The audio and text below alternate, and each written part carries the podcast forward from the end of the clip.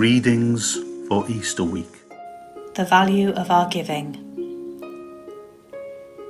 Jesus takes a break, sits down opposite the collection boxes. He watches the loaded wafting their big notes around so everyone can see how much they're giving to God's charity. He doesn't miss the cash strapped widow who sneaks up and tries to get two measly little coins into the box without them clattering around and giving her away. Nudging his team, Jesus points her out and says, Truth is, this woman's put in more than the rest put together.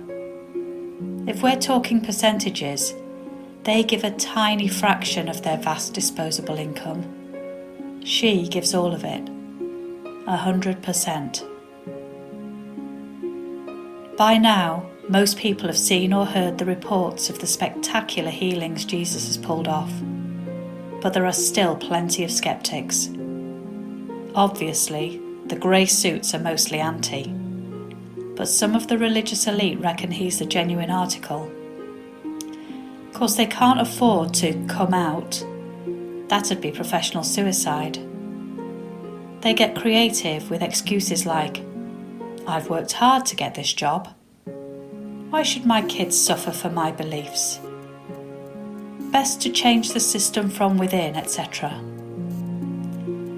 On the ball as ever, though, Jesus says, What about those who accept what I'm saying but can't turn it into a lifestyle choice?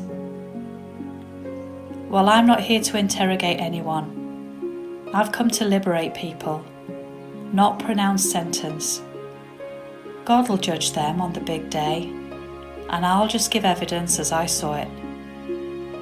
Everything you heard is direct from God the content, the style, the whole thing. I know if they do as He says, they will get a limitless life. I'm just telling you what Dad says to pass on.